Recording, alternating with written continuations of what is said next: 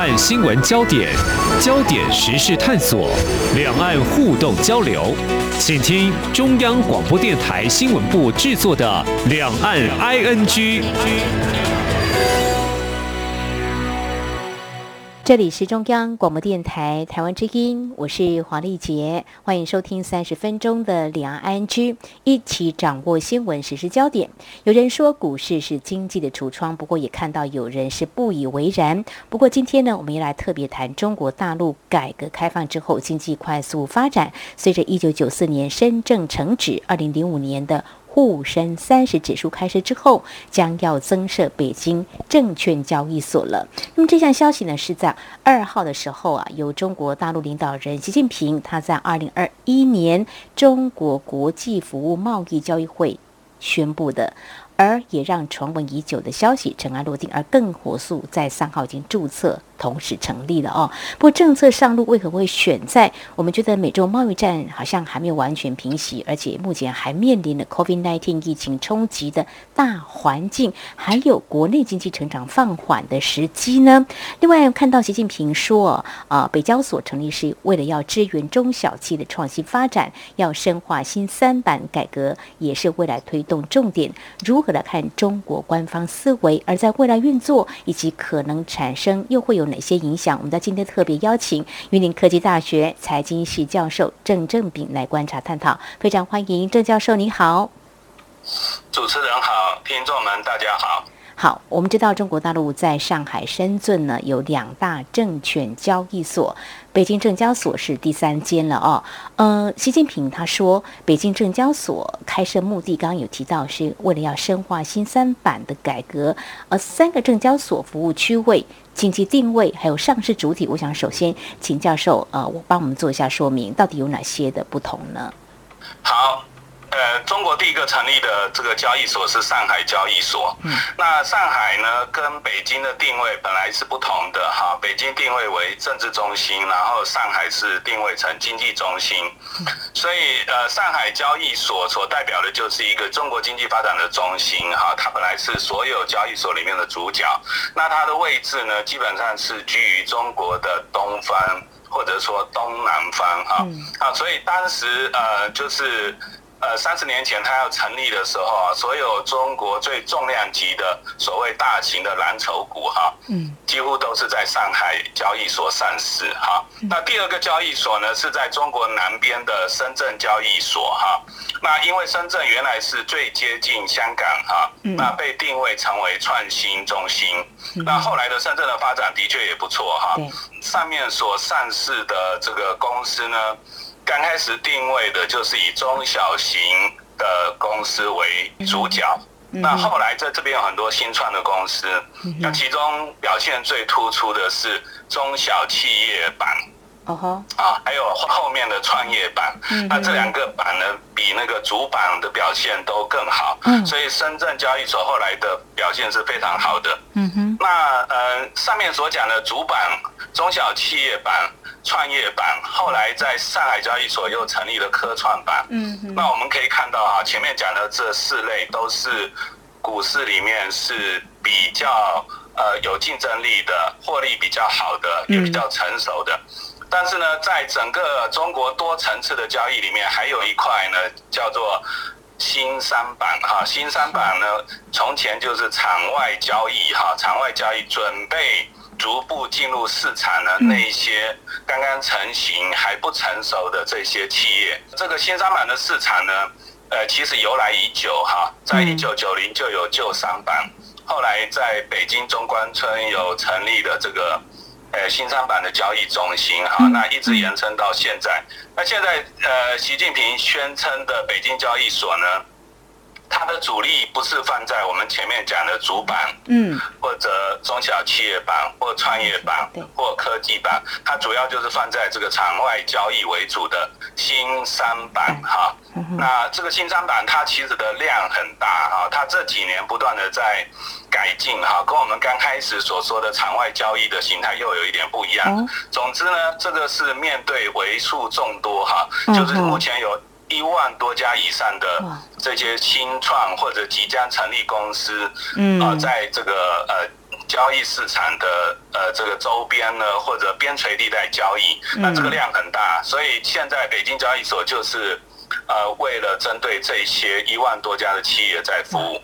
嗯哼，好，那么这样听起来，从一九九零年就有这个新三板哦。那目前呃看到它的量这么的多，政府呢也希望大力来扶植哦。因为可能如果做个对照的话，最近我们看到中国大陆都在打击大型的民企，就觉得哇，对中小企业的创新发展似乎是非常的重视，可以这样来解读吗？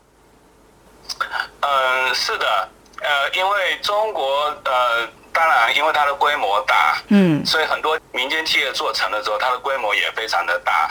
但是呢，实际上他们中小企业这几年也非常的喷发。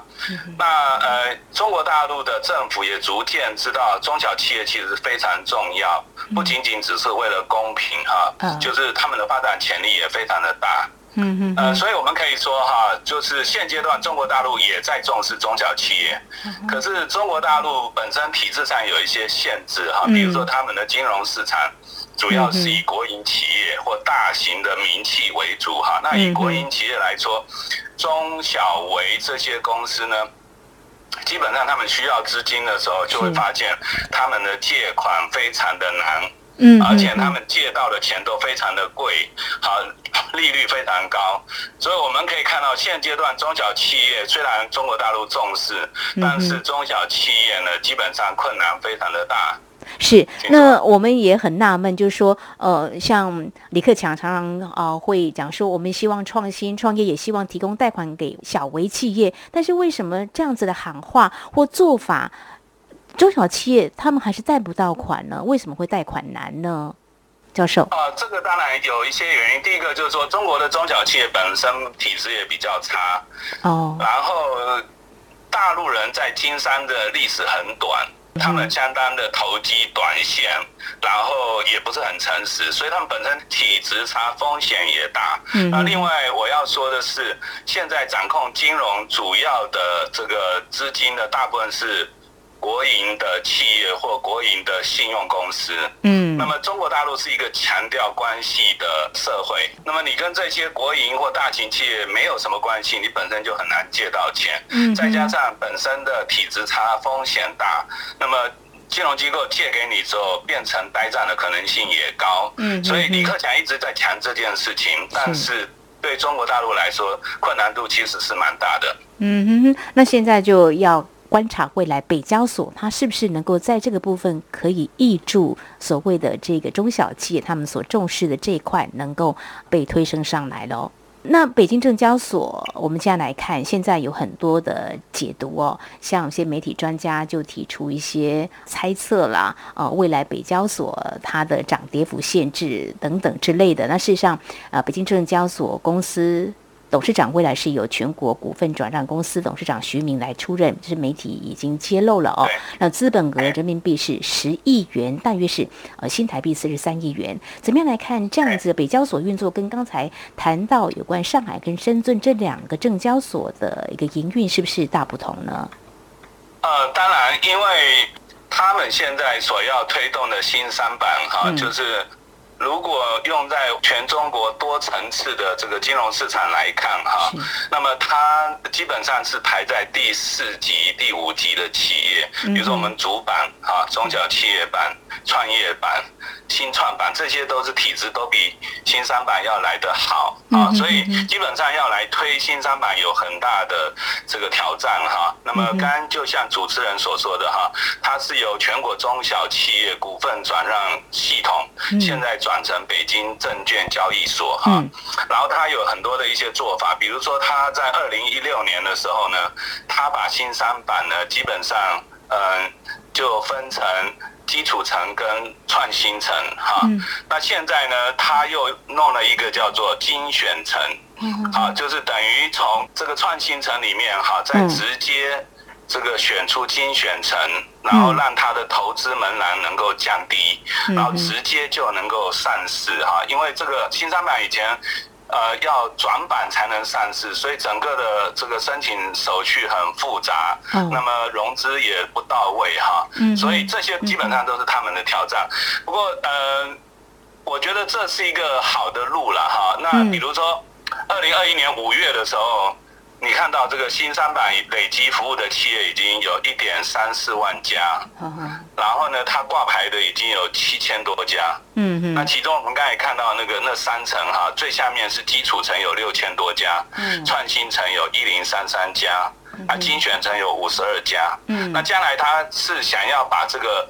呃，创新层跟精选层呢，再把它加大，再把它拉上来啊，然后制度上更健全，那么呃，让他们呃获得的资金更充裕哈，那呃所受到的管制会更少，所以这都是他们未来要努力的方向。嗯哼，呃，我最近看到一些报道啊，我不晓得呃，中国大陆的一些散户是不是哎，对于这样的北交所成立之后，他们是不是可以来投资？目前从一些讯息来做一些判断的话。教授，你怎么样来看？散户也可以投资吗？或者说，它可能会是一个什么样的运作模式呢？呃，我猜他们在运作的时候，刚开始是比较用专业人士来进行投资哈。嗯。那因为中国大陆基本上这个投机的风气非常的盛哈。嗯。那嗯，从前这个新三板还不是成为要角之前的这个创业板哈，我们一般来说，我们的投资的时候，本一笔如果是四五十，那么最多到这个一百呢，就已经很高了哈。那以中国大陆来说，那么曾经他们的创业板都被炒到这个本一比到几千倍哈，甚至有的上万倍哈，所以这就表示说，其实很多人来进行投资的时候，不会完全根据专业来判断，因为新三板本来就不容易弄，所以他们希望有比较多的科技的成分，也有比较多专业的成分哈，那这样子初期会比较容易成功。嗯，这样要精选或先过滤，可能不太容易哦。不过中国大陆官方啊，就是专家，就像呃教授您所提到的，应该会严防有这种情况吧？嗯。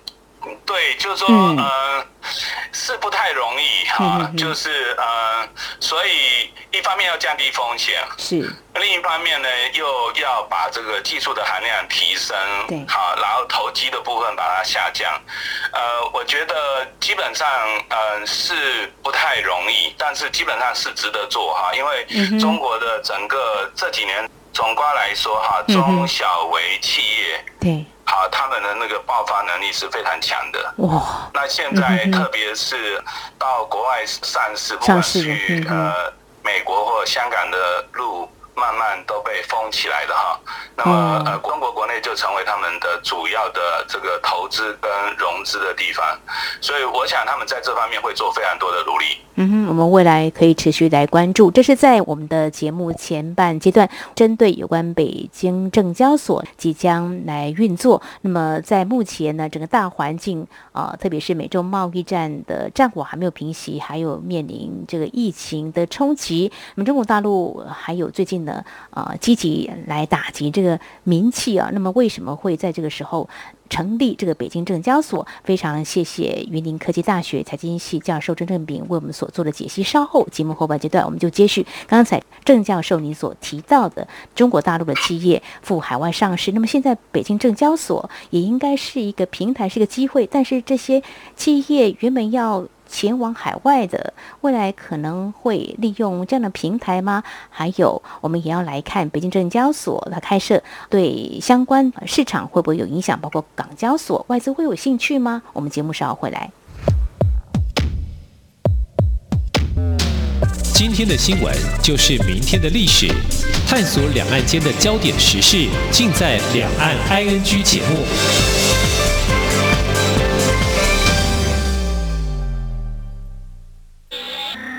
你是中央广播电台台湾之音。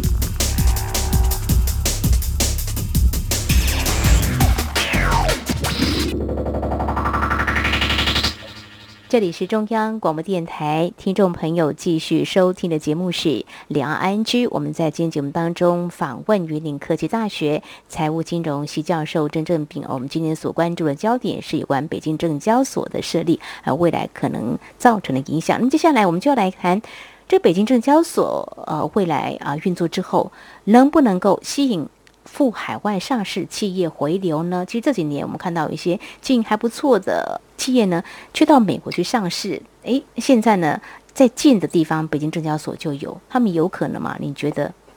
呃，我想哈，呃，北京证交所成立呢，嗯，呃，基本上呃展示了这个中国政府的雄心壮志哈，就是希望在自己中国的这个呃整个金融市场、资本市场能够升级哈。那呃，在这个大目标之下呢，它的确是可以吸引。某些在海外上市公司的回流哈，那特别我们知道，呃，这几年美国证券交易所哈，对中国的企业都有一些批评哈，比如说，嗯，觉得是财报不实哈，最有名的就是瑞幸咖啡，没错。那么另外呢，嗯，这几天美国证交所也说，发觉中国很多的公司在美国上市，其实它只是空壳公司。那当然，里面最敏感的就是。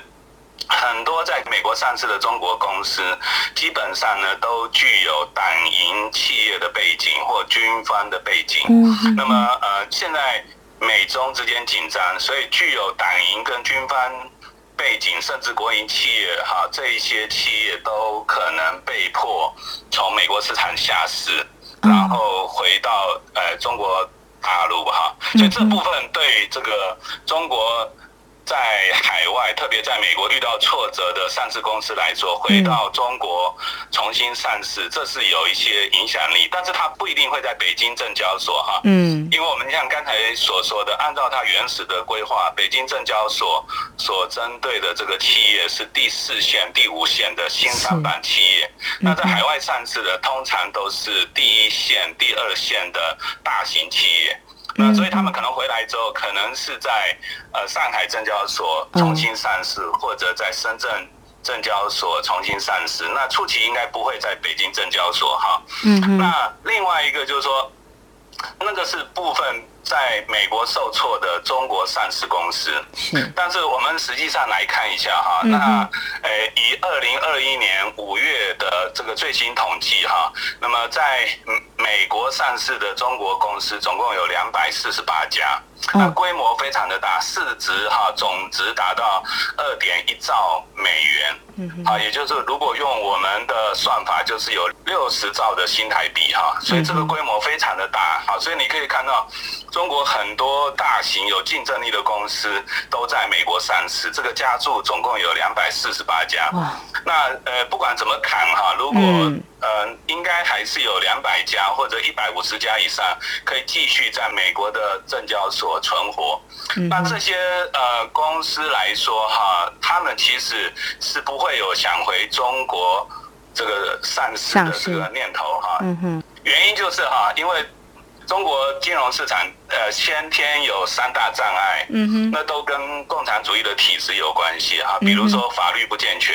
嗯哼，比如说这个社会诚信的风气是很糟的，那比如说政府角色的错乱啊，因为一个成功的金融市场绝对是要有中立，然后尊重市场的政府，但是中国政府在这方面做得非常差，所以这些有竞争力的中国企业哈，他们是国际型的，在国际市场上。融资在国际市场上销售，在国际市场上学习各种公司的治理跟技术的升级。嗯哼，他们知道回到中国来之后，这一些在国外上市的种种好处都将不见哈。而且，嗯，现在哈，你看那个阿里巴巴、嗯嗯腾讯、美团，嗯，这些公司都受到非常大的这个打压哈，不管是嗯。呃，第三次分配哈，或者是全民共富哈，他们都被迫交出上百亿的这个利润哈，那这些公司都会构成这些国际型有竞争力公司的不安。嗯哼，所以我想，北京证交所的成立基本上显示习近平的雄心。我金融市场不必再依赖美国为主的世界体系，我中国自己来弄。但是聪明的中国。企业家有竞争力的中国企业家，其实对共产党怕的要死，所以整体来说，他们会主动回来在中国上市的可能性是不高的。嗯，是，就中国大陆一些具规模的大型企业，他们越来越国际化，也对自己中国大陆的管理是没有信心的哦，所以他们会希望去海外来上市。那现在呢，中中国大陆国家主席习近平是展现这样的雄心，但是能不能够啊、呃、让他们会不会更有信心呢？其实可能还是一个问号。所以我们看北京证交所能不能够吸引赴海外上市企业，或者我们也探讨，就说一些大型企业呢，他们不能够去上市，可能是被迫。回到中国大陆，但中国大陆现在要展现这样一个雄心，但是不是能够做到呢？未来会持续来做一些观察。好，那北京证交所开设，其实这一两天也引发了外界一些呃关心啊，包括离中国大陆比较近的香港，那么会不会影响到这个港交所？大，外资会不会有兴趣？可是刚刚听老师这样说呢，呃，似乎兴趣可能是缺缺，不晓得您整体怎么样来看呢？好，我想哈，就是。呃，香港交易所呢，现在对中国来说还是一个很重要的金融中心哈，不管是上海、深圳，都无法跟它来比拟。可是呃，自从去年。呃，这个北京收回香港之后，香港的金融地位已经一落千丈哈。那么，比如说我们前一阵子就已经听说，美国要求美资尽速的撤离香港哈，那就知道香港对这个欧美国家来说，作为亚洲营运中心的这个未来的预期跟信心都大幅减弱。所以我的呃。观察是这样哈，短期之内哈，中国大陆仍然相当的依赖香港作为金融中心，那么他也不希望有非常大的变动。然后所谓新成立的北京证交所是以新三板的小型、小微、未成熟的企业为主，所以短期看起来哈，对香港股市的影响呢是比较小的哈，因为香港股市。其实比纽约、美国等股市吸纳更多中国的企业到那里去投资，那短期这个现象呢是不会改变的。嗯哼。但是长期来说就难说了哈，因为其实我们想，也许五到十年之内哈，香港的金融中心就会岌岌可危。那中国大陆会用很大的力气来拉抬深圳、上海跟新成立的北京证交所。嗯哼。那么他们希望。透过他们自己的努力，而不是在西方的这个原来的技术体系之下成立自己的金融中心。嗯，所以长期来说，香港一定会被弱化哈。然后，当越来越多欧美的公司的金融总部搬离香港之后，那香港会逐渐的弱化，它的融资能力会下跌，它的这个呃获利能力也会下跌。那么，北京这边呢，一定会把。新兴的中国有竞争力的这个公司呢，希望在上海、深圳或者北京证交所上市，所以可以预期香港在中长期它会被很严重的弱化。嗯哼，那对外资有什么影响哈？那最近这几个月就可以看到，那很多金融大鳄啊哈，比如说像哈索罗斯或者其他哈，就是。长久看好中国的一些投资专家，最近都不看好中国哈。嗯。所以呃，就是说习近平打压这个蚂蚁金服，打压滴滴出行。好，然后现在又是全民共富哈，是。那其实受害最深的不是只有这一些阿里巴巴等等中资企业，受害最深的就是像索罗斯，像那种许多大型的跨国的私募基金或者退休基金，他们把几百亿的资金投注在中国的这个市场上面，现在都遇到非常大的亏损。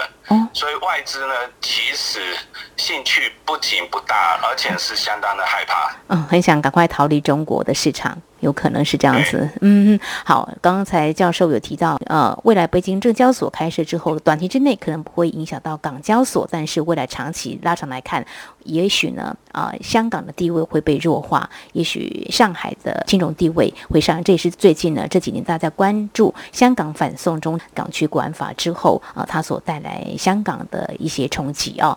好，那么最后我们就来看我们台商。呃，怎么样来看这个北京证交所它可能带来的一些机会呢？当然，风险也许跟外资来看待，也许可能也要同样来对待。我不晓得教授，你又怎么样来给台商们建议呢？好，对台商，我觉得是有一个正面的因素，嗯，然后有两个负面的风险。好，第一个呢，就是。台湾很多企业哈，在一九九零年末、两千年的时候就进入中国。然后进入中国之后，那个时候在二零一零年之前几乎是黄金期，中台湾的企业大部分都快速的做大，然后存活下来。